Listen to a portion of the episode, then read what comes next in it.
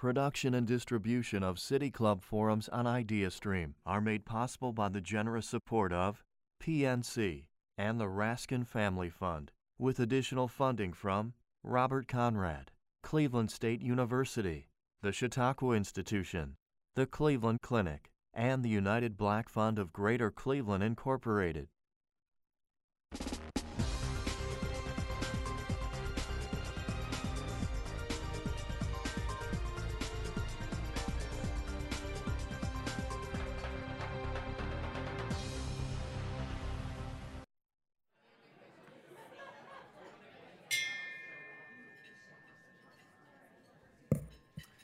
Good afternoon, and welcome to the City Club of Cleveland. Uh, I'm Matt Gray, Chief of Sustainability for the City of Cleveland, and a proud City Club member. Before I go further, I just want to thank uh, Kathy Lynn in our Office of Sustainability, our plastics expert, um, and does much work around this topic, so thank you.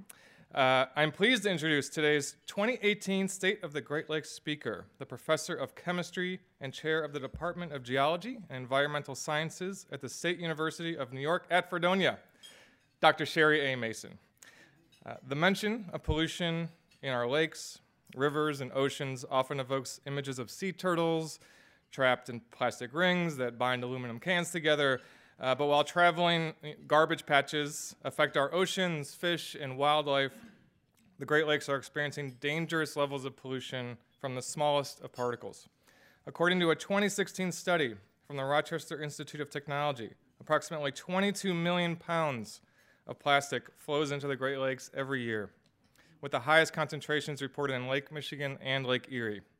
Much of this pollution is comprised of microplastics, small particles that are added to toothpaste, body wash, and other personal care items. And at one time, Lake Erie had, the, had more microplastic pollution than any other body of water on Earth. While microbeads aren't toxic, they can absorb toxins and are often too small to be captured by wastewater treatment systems. To combat this growing problem, the Microbeads Free Waters Act of 2015 was passed, preventing companies from using microbeads in their products. However, the problem persists and is now exacerbated by microfibers, tiny fibers of acrylic, nylon, spandex, and polyester that are now evident in the Great Lakes. Given products' disposable nature and the ubiquity of plastic and other synthetic materials in our daily lives, how can we solve a problem that is so tethered to our lifestyle? Today's speaker is at the forefront of research on plastic pollution in freshwater ecosystems. Originally from Dallas, Texas, Dr. Mason earned her bachelor's degree from the University of Texas at Austin and completed her doctorate in chemistry at the University of Montana as a NASA Earth, Science, Earth System Science Scholar. Uh, though her background is in atmospheric chemistry, her research group is now poised at the forefront of research on plastic pollution. As, principal, uh, as co-principal investigator on the first ever survey for plastic pollution within the open waters of the Great Lakes, her research group is among the first to study the prevalence and impact of plastic pollution within freshwater ecosystems. And as such, has been featured within hundreds of mass media articles, including the New York Times uh, and NPR's All Things Considered. So, ladies and gentlemen, members and friends of the City Club of Cleveland, please join me in welcoming today's speaker, Dr. Sherri A. Mason.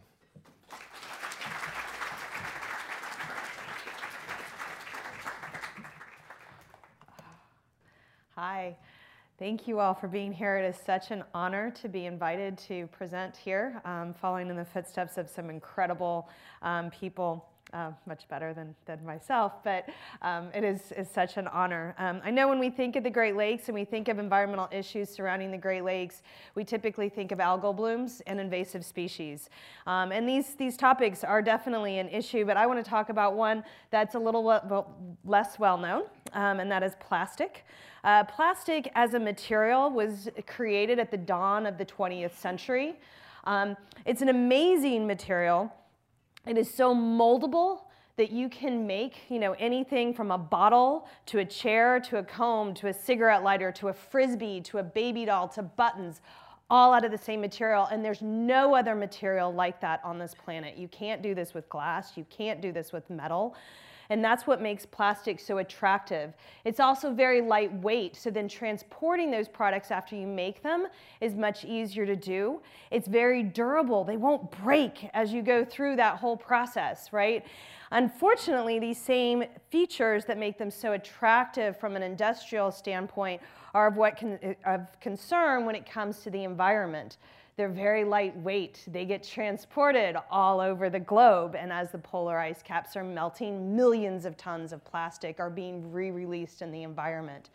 They're durable. They don't break down. Unlike natural materials, which biodegrade, there are organisms that can use them for food and turn them back into soil. Plastics don't. Instead, they go through a process called photodegradation, where sunlight will make them brittle. Many of us have experienced this. And then cars drive over them, or we step on them, or the wind and water act on them, causing them to break into these smaller and smaller pieces. But all the while, in terms of the chemistry, nothing has really changed. They're still plastics, they're still the polymers. Um, so they were created at the dawn of the 20th century, but it wasn't really until World War II that the infrastructure for the mass production of plastics took place. And when the war movement ended, industry turned its attention to the consumer. There's an iconic 1955 Time Life magazine ad entitled Throwaway Living with the subheading Disposable Items Cut Down on Household Chores. This is an iconic ad represented by that subheading where we change from a society of reusing and repurposing materials to one of disposability. And what is inherent in that transition in our society was a reliance upon plastic for those disposable products. And so at the end of World War II, you see this exponential increase in plastics production to the point where in 2015, we were making over 300 million tons of this material. This material that's very lightweight, right? So making 300 million tons, which is a mass, means an incredible amount of plastic. Plastic that's durable, plastic that doesn't biodegrade. So where does it go? Because it's not going back to the earth, it's not going back to the soil. Um, and studies are showing, unfortunately, that somewhere between 5 and 10% of this plastic every year is ending up in our water. In 2012, a study that was done based upon 2012 numbers estimated 8 million tons of this material was in, 8 billion tons of this material was ending up in our oceans. And as a topic of scientific research, that's really where this started. It started in the world's oceans. But in 2004, a United Nations report came out. 80% of what we find in the world's oceans is coming from land. And so when that report came out, the story that we started telling, the story I started telling my students, was that plastic bag you see blowing in the wind. We've all seen it blowing in the wind, right? Ends up in a river, and that flows to a lake, and all lakes flow ultimately to the oceans. And so that plastic is making its way through freshwater systems. We happen to live on the largest freshwater ecosystem in the world. Because it's our backyard, I think sometimes we forget how what an amazing resource this is. This isn't the largest in the United States. It's not the largest in the northern hemisphere. It's the largest on the entire planet. We have people fighting wars over water, people dying for water, and it's our backyard. We have it right here clean, potable water. But we know, those of us in this region especially, that we've kind of used it as a dumping ground, right, um, for a very long time. Um, so I'm here to talk about that kind of intersection between the Great Lakes and this incredible material that is plastic. Um, we started in the Great Lakes um, in our first expedition, funded actually by the Great Lakes Brewing Company. Thank you very much. Um, looking within the Great Lakes for plastic pollution. Um, and this is basically what we found over the couple of years that we've been doing this is that as you follow the flow of water, the counts of microplastic or the counts of plastic within the waterways increase. So as you go from Lake Superior to Lake Huron, you're around 7,000 pieces of plastic per square kilometer. In Lake Michigan, that increases to 17,000. In Lake Erie, that increases to 46,000.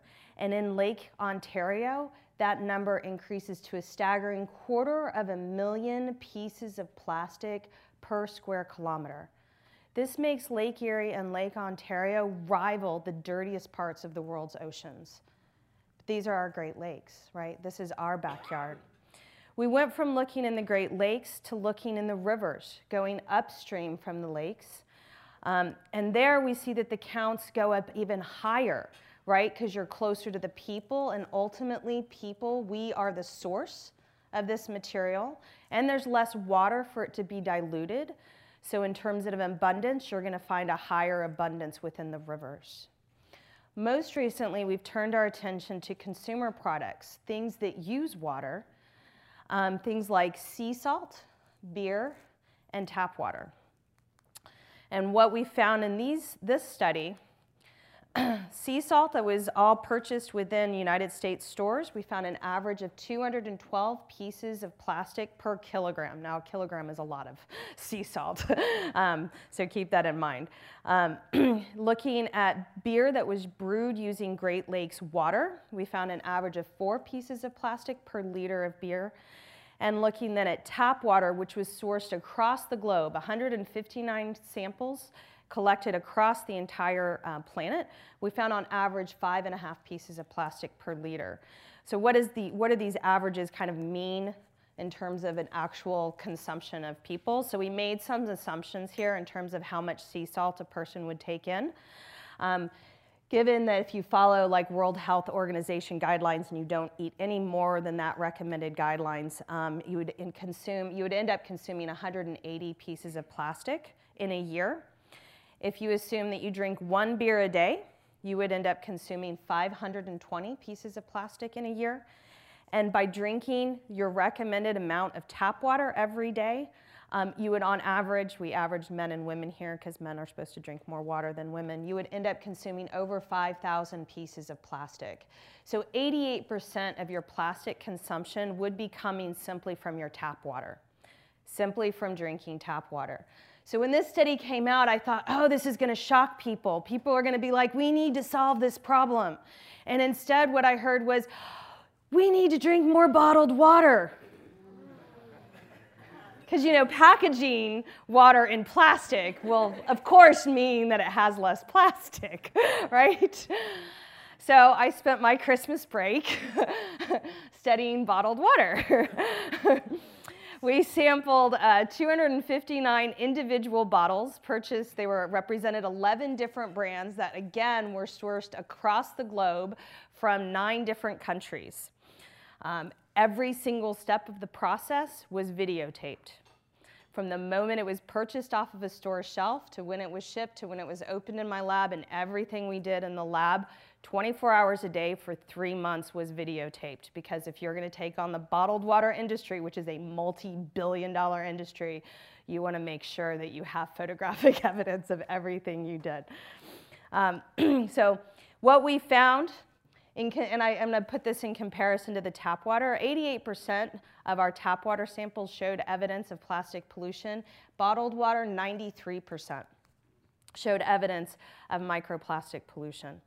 Comparing the same size particles that we were able to do in the tap water study, we found twice as much plastic within bottled water as compared to tap water. Our, our science, science is constantly changing. So in this study, we were able to actually go down to smaller size particles. And when you incorporate the smaller particles, we were actually able to find a total of 325 pieces of plastic per liter of bottled water that you're drinking. what's really important with these smaller sized particles, like I know that large particles are unsightly and nobody wants to see plastic bags blowing in the wind or stuck in a tree. But as the particles get smaller and smaller, they're actually more of a concern when it comes to um, ecosystem health and human health. Because these particles are the ones that are more easily ingested. And these smallest particles in these studies, these can actually make their way across your gastrointestinal tract, travel in your blood, get lodged in organs like kidneys and liver, and even make it across the blood brain barrier and end up in your brain. What are the human health impacts? These are the questions that we still don't fully have answers to. Um, but if you have any questions on that, I'm happy to do to talk about that. I've probably depressed you all. Yes? Okay. So we can't end on that depressing note. We always have to talk about how, what are we going to do about this, right? This is the problem. What are we going to do about this? So I want everybody to picture that this happens when they get home tonight. They walk in and they find that somebody has left the kitchen faucet running, something is clogging the drain, and water is pouring out of the kitchen sink. It's all over the floor, it's running into the living room, it's soaking into the carpet. What are you going to do? I venture to say everybody in this room, everybody listening would have the same reaction. They would run over and turn off the tap. They would stop the flow. And that is the ultimate solution here. We can talk about cleaning up the lakes. We can talk about cleaning up the water that's all over our kitchen floor. But you don't start cleaning it until you turn off the tap, right? And that's where we have to start. So the solutions are really focused on that, on stopping, okay? We are the problem, but that also means that we are the solution. And so we focus on single use disposable items. Remember that transition? 1955, that iconic Time Life magazine ad where we transitioned from a society of reusing, of repurposing, of fixing things to one of disposability, that was inherent to making use of plastic, right? So if we focus on these single-use disposable plastic items, that's how we turn off the tap. That's the first step. And by doing that, by refusing single-use disposable items, the straws, the bags, the bottles, we can be the change we wish to see in the world. And with that, I want to thank you all, thank my funders, and open it up for questions. I'm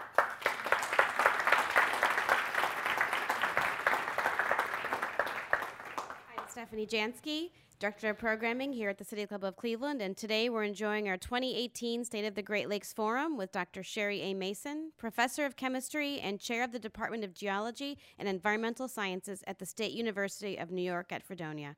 We're about to begin the audience Q&A. Welcome questions from everyone, City Club members, guests, students, or those of you joining us via our live stream.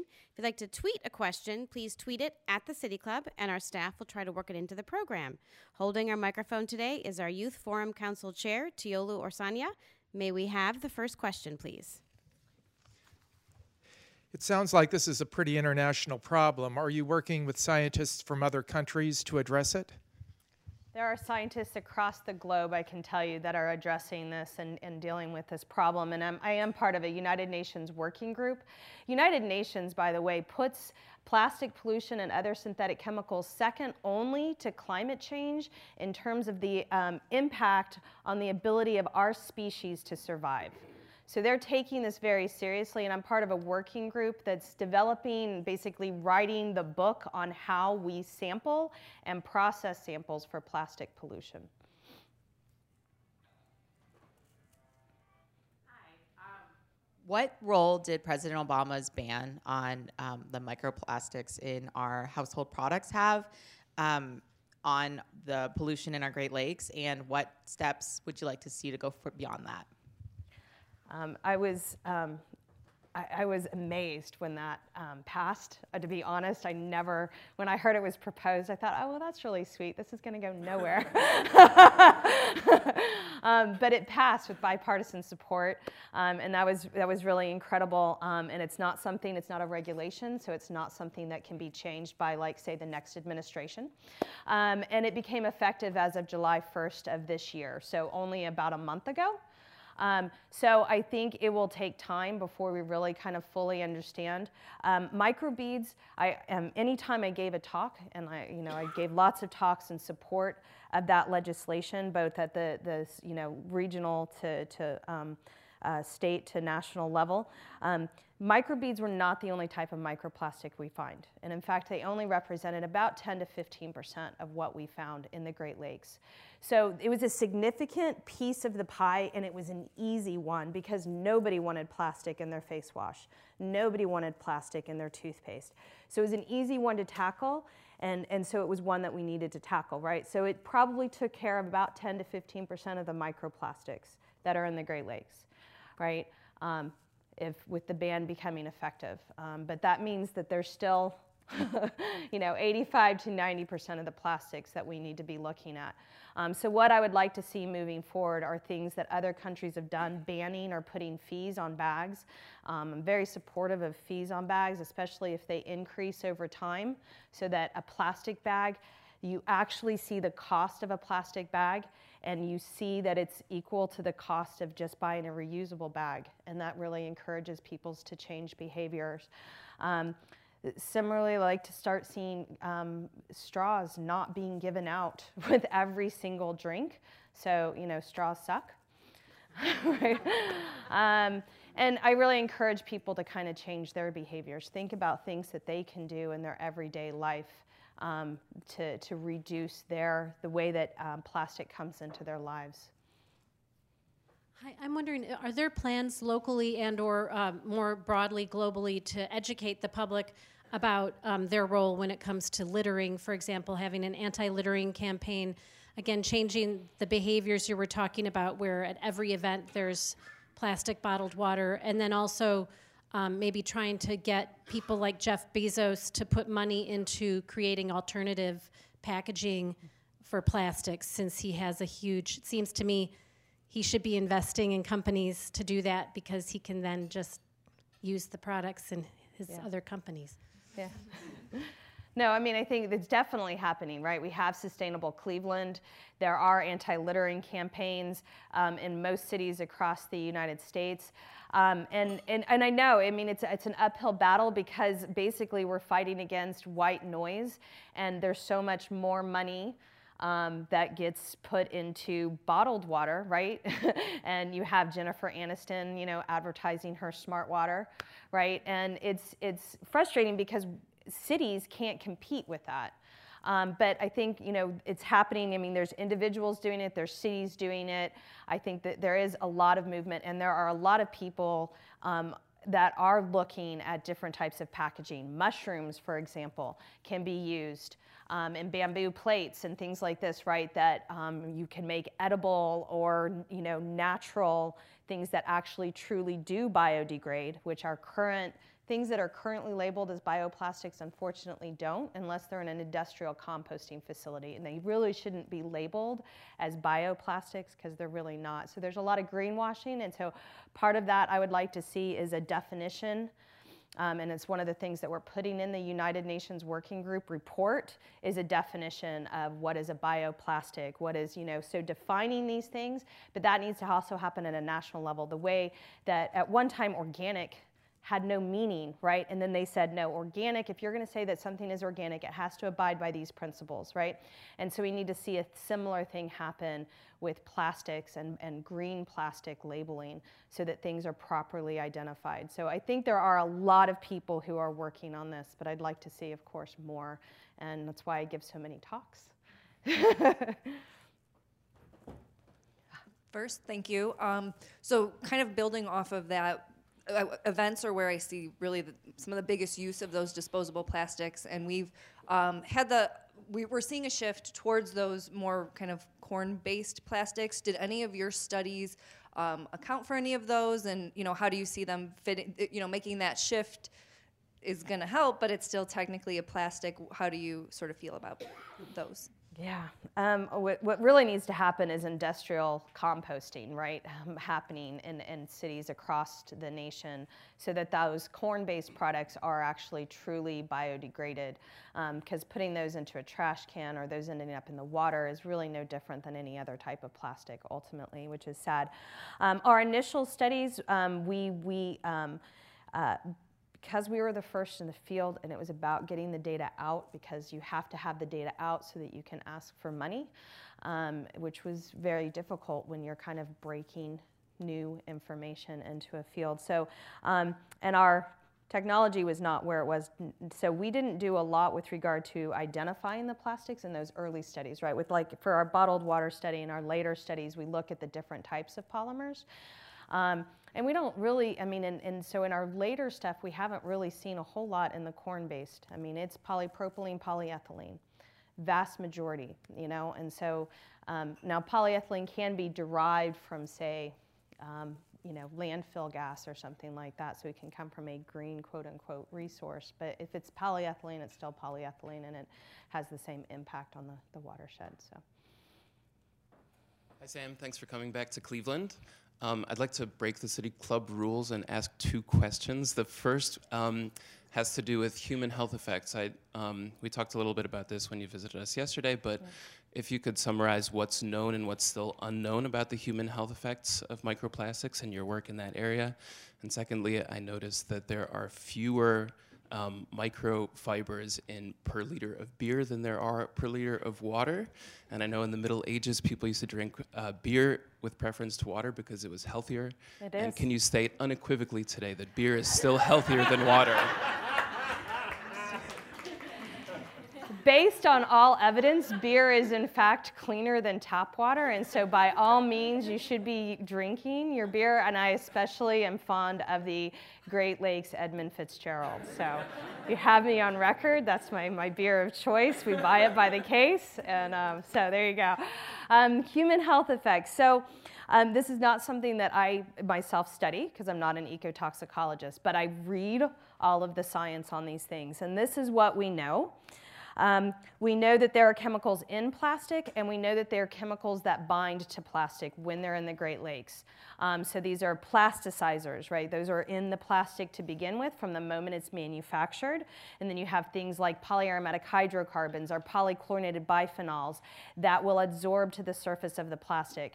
Now we know that there are human health effects associated with all of these chemicals. Like PCBs were banned because of their known human health impacts, right? And so if it's on the plastic and then that plastic is ingested, it's going to be moving that chemical into the food supply. So what we know is that there are chemicals in and on plastic that have human health effects. They, these have been tied to things like certain types of cancer, breast cancer, ovarian cancer, prostate cancer. Um, they've been tied to obesity in children under the age of six months. They've been tied to ADHD and autism.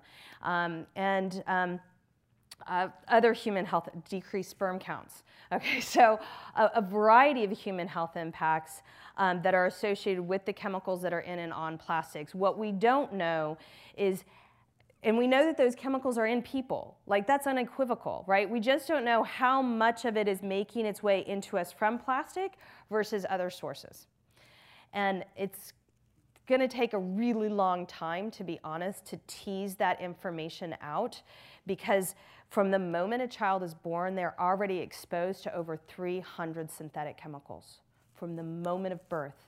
You know, so from in vitro, they're already being exposed to these things. So there is no, you know, in the way in science, right, you always have a control and you compare something to the control. We have no control because we're all contaminated. And so it makes it really, really difficult. And I would even near say impossible. Um, and so I advocate for the precautionary principle. if, if something is suspected to have an impact, then you stop doing it right? it's that simple. Rather than, oh, we need all of this evidence before we change our behaviors, right? Um, so, and, and the way that our laws are currently written in the United States, unfortunately, it is very much the opposite. Um, it is chemicals are put on the market um, something like an average of three per day new chemicals without any human health impact testing. None is required. Once it's put on the market, it is now on us to prove that a chemical is negatively affecting us in order for it to be banned. But we're not the one making the billions of dollars in profits off of the chemicals. And yet somehow we have to pay for the human health impact testing? We have to show, right, so that's all on us. So it's, it's the way the laws are currently written is backwards, you know, and, and that needs to change. It seems to me that it's awful naive to suggest that with something like plastics, we're going to change our behaviors to eliminate to any significant degree. I want to know, though, what chemistry or what work is being done to make plastics more biodegradable. I thought there, there's, um, there's been changes in the formulas. There, there are people who are working on truly biodegradable plastics. The, the corn, so if you go to the store and you look at Greenware, okay, those are corn-based, um, and they will decompose in an industrial composting facility. There are other people who are working to make um, plastics, because I mean, plastic ultimately, right, it's a polymer, a polymer is like a train. It's composed of these individual units that are, are held together to make this long molecule. Polymers are not unique to plastics. Plastics were actually modeled off of naturally occurring polymers. Okay, things like cellulose, the most abundant polymer in the planet, which is the building material of plants cellulose, right? It's paper, right? So there are naturally occurring polymers. And so it's a matter of um, modeling um, better, right? Um, so actually making use of these naturally occurring polymers in order to have the same properties that synthetic polymers have. And that is a difficulty because um, if you make them more biodegradable, they aren't as moldable, they aren't as durable. You want them to be durable when you need them to be durable, but then break down when you tell them to, which is really difficult. Um, and there are people who are looking at things like that. So infusing, you know, particular um, uh, molecules so that if you shine a particular light, they will start to break down. Um, I actually just read a story on that. I think it was in Scientific American or the New York Times, I'm not really sure. Um, but it was uh, based upon some research that's being done, um, I think it was at the University of Michigan. Um, and they specifically, these scientists specifically said, look, we're not looking for this to replace the bags and the bottles. We're looking for this to replace, say, the foam in your car or the dash and, and things that are much, that are intended to be more permanent to begin with, which is great right? So I think that, um, that this problem is not something that you solve with one action. So I think we do need to change our behaviors in terms of the disposability of things. I don't think that's naive because we did have a society before we had bottles of water. I grew up in Texas in the South and I did not have access to bottled water, and I still survived. okay? I went over to, to, I would be outside playing, I'd be hot, I'd go to somebody's complete stranger's house and turn on their spigot and drink water. Okay? That's how we did it, you know? We didn't have bottled water and we still so we had society before we had these conveniences so I think that that's one piece, and I, it's one that I tend to talk about because I'm tenderly talking to mass public, and they want to know what can I do. And what they can do on an individual level is skip the straw, skip the bag, skip the bottle. And that is um, around 65% of the plastic market. It's a huge piece. Now, that's not the only piece okay? And so are other things, yes. So for your cars, our cars are all plastic, right? So we're not gonna give up cars, and I'm not suggesting that we should, right? But so for that, something like that, yes, there are, there are ways to make maybe plastics that are actually truly biodegradable. We also need the infrastructure to collect these things. We need the infrastructure to truly recycle plastic. Um, and that also requires a market that's willing to buy that post-consumer plastic. And right now, that doesn't exist. So a lot of people that I bump into and I talk to on a daily basis, they say, but I recycle my plastic because I put it in that bin. Except China isn't buying our plastic anymore. So you know what's happening to that bin? It's going in the landfill. Plastic is a very difficult material to recycle because it's not, unlike glass, glass is silicon dioxide, largely. There are borosilicates and stuff, but largely glass is silicon dioxide. Aluminum foil is aluminum. It's one thing that makes recycling it very easy. But plastic is literally thousands of different things because you have the polymers and you have the stuff that you mix into the polymers. So every piece of plastic is different than every other piece of plastic, which means if you're sitting, if you're a, a working in industry and you have to make a bottle, you don't want post-consumer plastic because it's a mixture of stuff and you don't know what's in it. You want virgin material where you know exactly how much polypropylene to add, you know exactly how much of your plasticizer to add, you know exactly how much colorant, UV stabilizer, flame retardant, everything you're going to mix into it. You know exactly what to do because you have a recipe. But post-consumer plastic, it's a mess. It's got all sorts of stuff in it, and every time you buy it, it's going to be different, right? And so we need, there's a lot of things that have to change, right? Professor Mason, thank you so much for joining us today. I'd, I'd, like to go back to your study of the Great Lakes and its tributaries and see if you could share with, with us some stories of very different watersheds along the Great Lakes and those that are more polluted. So is there a tale of two cities along the developed stretches of the Great Lakes, or do we really have to go up to kind of Upper Peninsula or Lake Superior to find those watersheds that are really clean? what are some communities doing well? What could we learn from them to improve how our water, the health of our watershed here in the Cleveland area? Um, so with our, our 29, our biggest tributary study, we studied 29 tributaries um, into the Great Lakes. Um, and we um, separated them into, based upon GIS, right, things that were tributaries that were less developed to tributaries that were more developed. And what we saw was um, higher counts, whether it was developed or undeveloped, higher counts during runoff events. So when you have a major rainstorm, you tend to see higher pollution, so runoff um, higher counts in developed nation, developed areas versus undeveloped areas. Not surprising. With regard to everything except for fibers.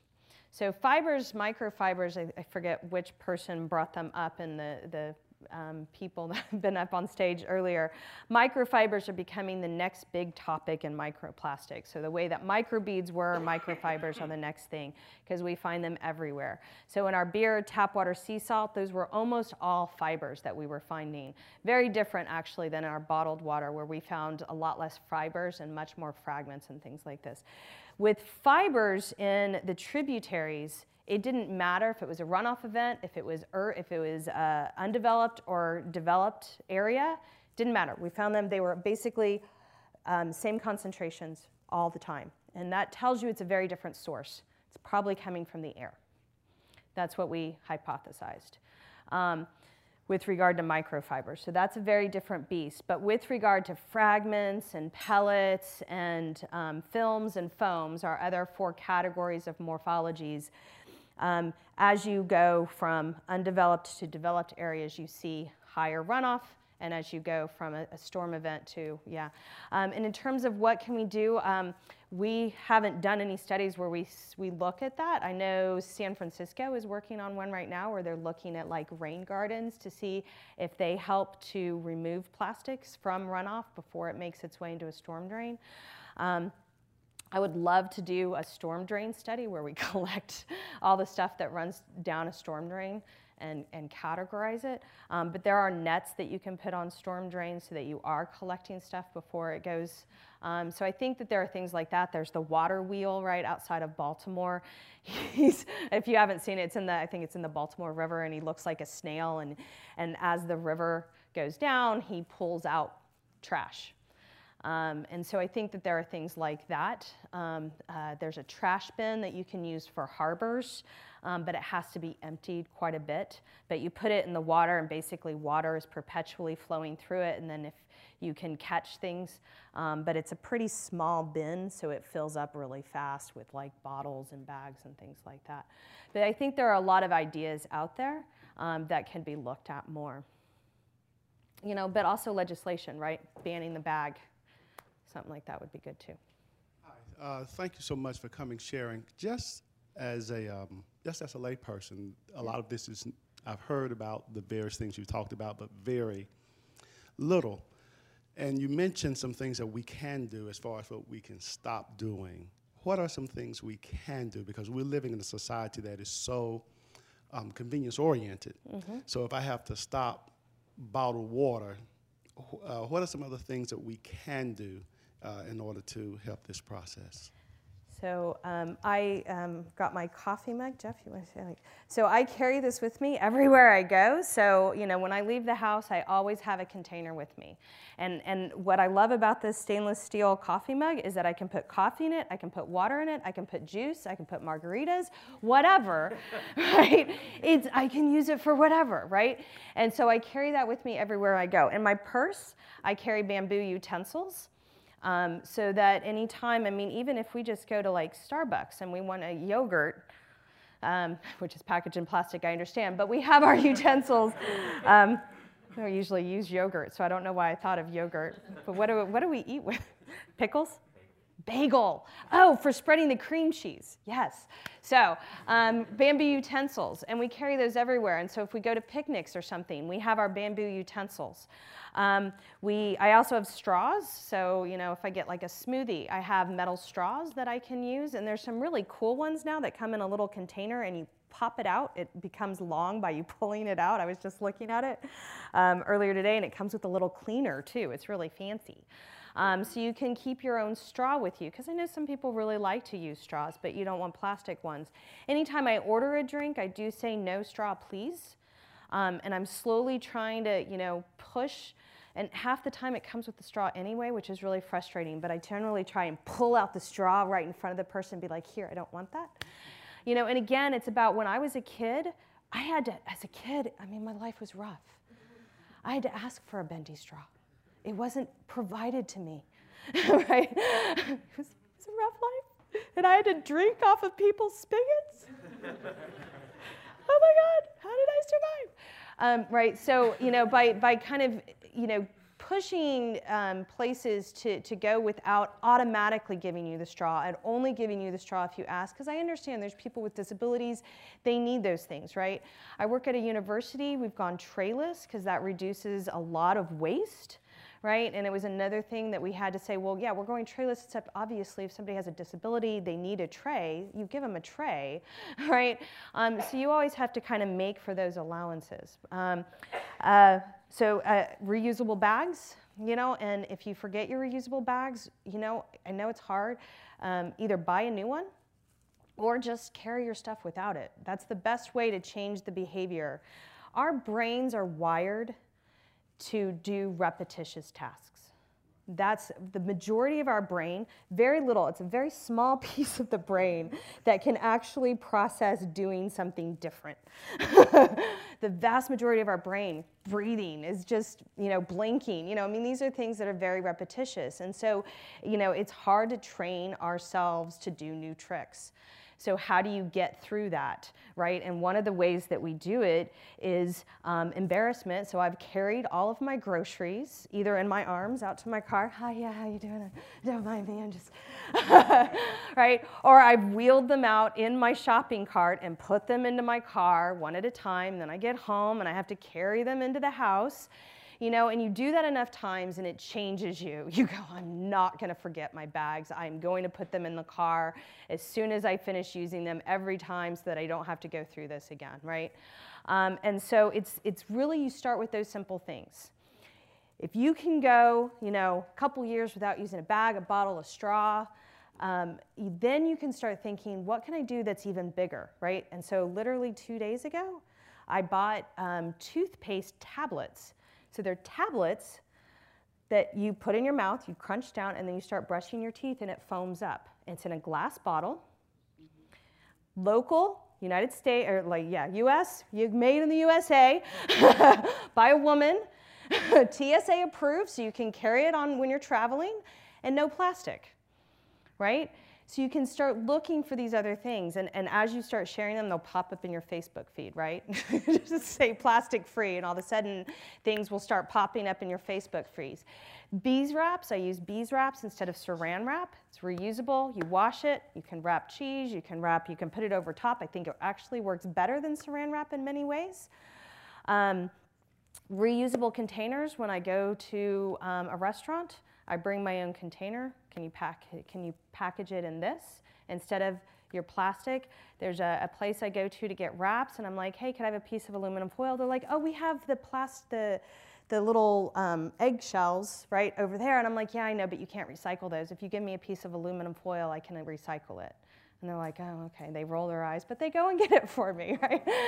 and then you're educating people every step of the way that you're doing these things, right? And people will ask, and I talk about it. Um, and we shouldn't underestimate our influence, right? Um, Jeff's mom and sister are, you know, going plastic free slowly but surely because of me, right? They're like, I didn't know about this before you, you know. So as you talk about it, and I never like pushed them on it. They bought bottled water in front of me. I never said anything, and then she watched my TED talk, and she, she texts me, Sam, I'm so embarrassed. and I was like, that's okay, you know. And she's like, I'm never gonna buy bottled water now. And I was like, yay. right? So, you know, don't forget the influence we have on our friends and our family and our neighbors. And as we start to change, it affects other people, right? Um, and then pushing for those to happen, whether at events, right? And Jack Johnson is like he, all of his um, music shows, he goes plastic free and he gives you, you buy he, teases me a little bit about Jack Johnson. Sorry. Um, you you buy um, a, a, metal pint glass, and that and you you you use that to get any of your beverages while you're at the concert, right? And then you can take it home. So there are things we can do as we're hosting events. You know, um, anytime I have a dinner party, I, I know it's hard when you have lots of people come over, but I use real dishes you know, and, and I wash them. And most of my friends will bring their own and then they'll take them with them and wash them um, by themselves. But, but these are things you just start thinking, what can I do? What can I do? You know, and who can I talk to? You know? Sure.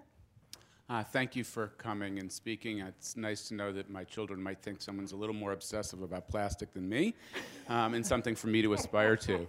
Uh, um, I'm curious if there's uh, any movement in the larger food industry about trying to eliminate the plastic packaging. It's one of my biggest frustrations going to the grocery store. Uh, everything's in plastic. You can't get something not in plastic. You can't bring your own containers. Uh, there are a few stores you can buy in bulk. There are a few stores popping up around the country where you can buy your items, but there's things you can't put into a reusable bag. Right. Is there anything happening in the larger food industry that might help us wean ourselves off plastic? Um, not that I specifically know of, but I do know, like, I, have I've started in the last few years, I can actually find peanut butter in glass again right? And that's like, like that was, I love peanut butter. You have to understand how I went without peanut butter for a very long time because it was always packaged in plastic and now it's in glass and I'm, the heavens have opened up again. Um, so it's starting, I, I, found yogurt packaged in glass too, um, which is really important because yogurt is packaged hot and you really don't want something hot in plastic because that encourages that leaching of the chemicals from the plastic into the food product. Um, so I think it's starting to change, and I think part of the reason it's starting to change is because you have more and more people saying, how can I get this product without it being packaged in plastic? You know, writing letters to corporations. You know, I mean, I know that we think that our voice, we're just one person, but the more and more people we start, that's what happened with microbeads right? Microbeads started with like one story published in a scientific journal that nobody knew about, because how many of us read scientific journals in our free time? Uh, okay, right?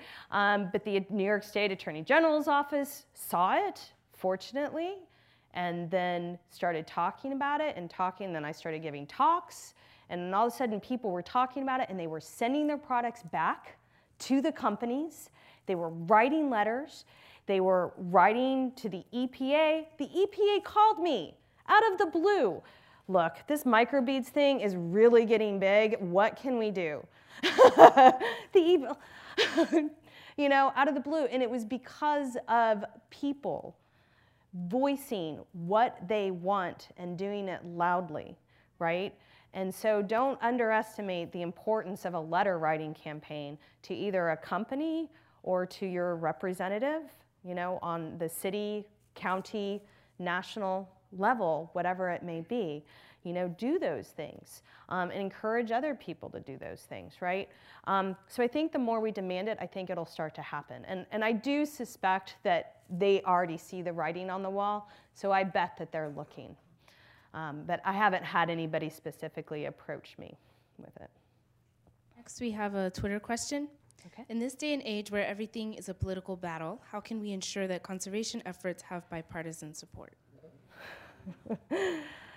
um, I think what's important um, to remember is um, people care for different reasons, but we're all human, right? And so there's different access points to different people. Um, uh, on campus, uh, before I actually got into the plastics thing, I, I, started doing all of these sustainability events, and I kept realizing. And at first, I was like, "Oh my God, this is so great! Look at all these people!" And then I realized at every event I had, it was all the same people, and I was like, "I'm just preaching to the choir over and over and over again." And I've got to think of ways to reach people that I haven't reached before.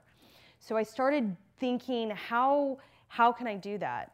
Um, and so I, I created a, a, connections duathlon because runners like surfers. I mean, surfers are huge. Where's my Surfrider guy? Um, there you go. Right? Surfrider is huge in plastic pollution because they're in the water with all the plastic and they see it. Runners see the plastic.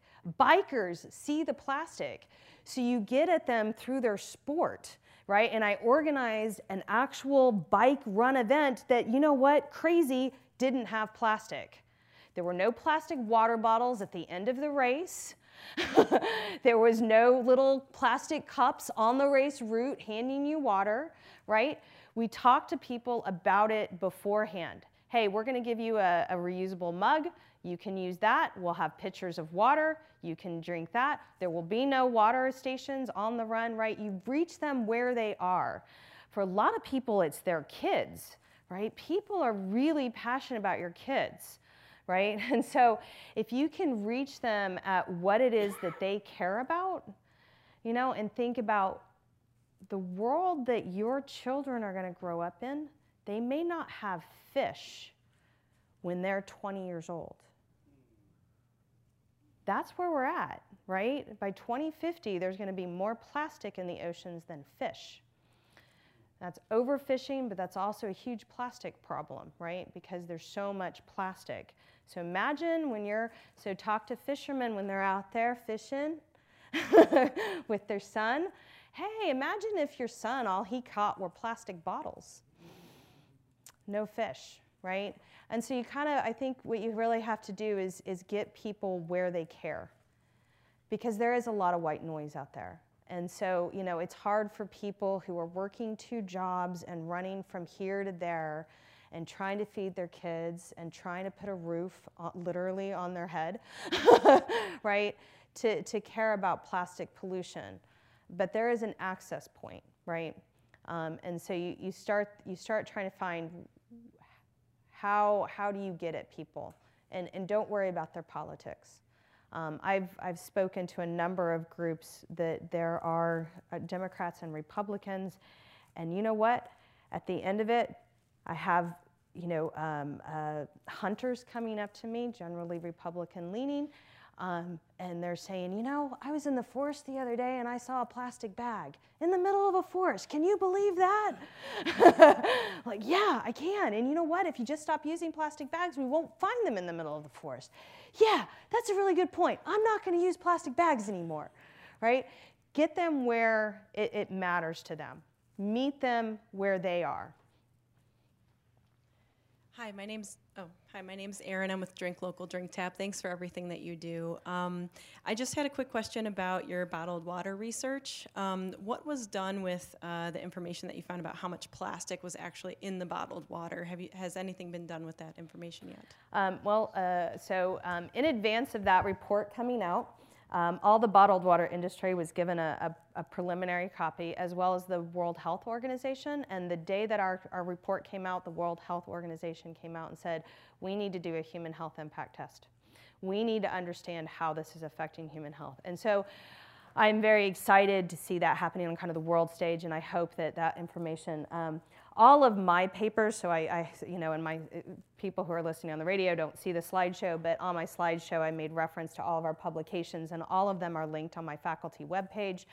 I am very easy to find. Just Google Sherri Mason, and I assure you, you will find way more information than you need to. you know, but my faculty webpage will be in there somewhere, and you can link to all of those, including the bottled water study, so you can see all of the data. Um, uh, what else has been done with it? I mean, it was it, it was a really big. When it came out, it was uh, it was it was big, you know. And so there was lots and lots of talk about it, and I gave lots and lots of interviews. Um, and, and still to this day, I have people emailing me on an every other day basis. I wanted, wanted to know about. Um, ones that I find frustrating when people say, well, what about this brand of water? Did you test this brand of water? It's like, well, did you, the, the, the point of the story is that it doesn't matter which brand of water you're drinking. It's all got plastic in it, you know? So no, we didn't test every single brand, but it doesn't matter. You know, we tested enough. Every single brand had plastic right? So there might be an individual bottle of Nestle Pure Life that didn't have plastic, but the very next bottle did. And that's how it was. Um, and I picked out Nestle Pure Life because they were the worst. they had they had one bottle that had like 10,000 pieces of plastic. It was really bad. Yeah, it was crazy. It was really bad. So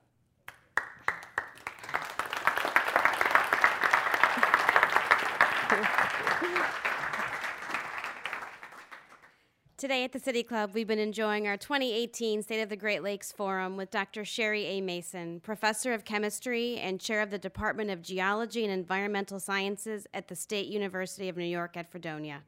The State of the Great Lakes Forum is sponsored by the Northeast Ohio Regional Sewer District with additional support from Cleveland.com. Today's forum is also part of our Sustainable NEO series, sponsored by Bank of America and the Great Lakes Brewing Company. We have representatives from all our sponsoring organizations with us today, and we appreciate your continued support of City Club programming. Today's forum is the Cyrus Eaton Memorial Forum, made possible by a generous endowment grant from the Cyrus Eaton Foundation. We thank them for their continued support of the City Club. Our community partners for today are the Cleveland Water Alliance and Sustainable Cleveland 2019. Our hospitality partner is the Metropolitan at the Nine Hotel, and we appreciate their partnership. And that brings us to the end of today's annual State of the Great Lakes Forum. Thank you, Dr. Mason. Thank you, everyone, for attending. This forum is now adjourned. For information on upcoming speakers or for podcasts of the City Club, go to cityclub.org.